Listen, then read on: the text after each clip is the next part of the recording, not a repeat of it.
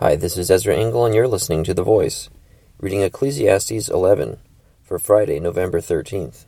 Cast your bread upon the waters, for after many days you will find it again. Give portions to seven, yes, to eight, for you do not know what disaster may come upon the land. If clouds are full of water, they pour rain upon the earth. Whether a tree falls to the south or to the north, in the place where it falls, there it will lie. Whoever watches the wind will not plant. Whoever looks at the clouds will not reap. As you do not know the path of the wind, or how the body is formed in a mother's womb, so you cannot understand the work of God, the Maker of all things.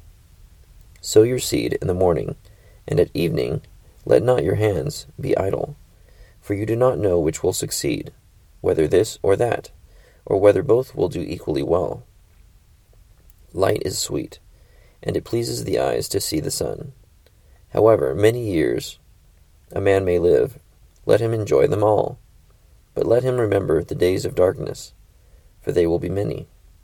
Everything to come is meaningless.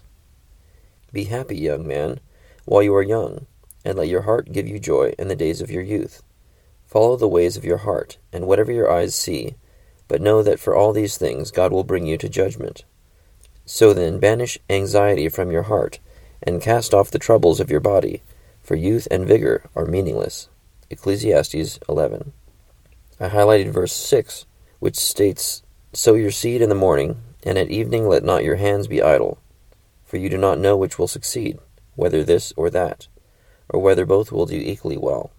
And as I read it, it makes me think about what I do for a career.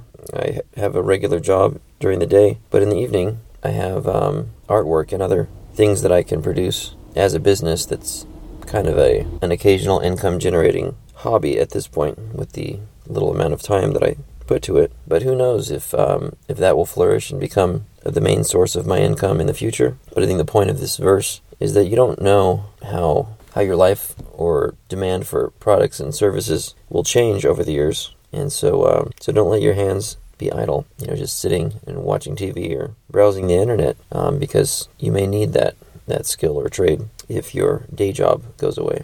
Anyways, that's just the personal word that came out to me. There may be other verses that are highlighted in your mind as you read this chapter. Thank you for listening to The Voice.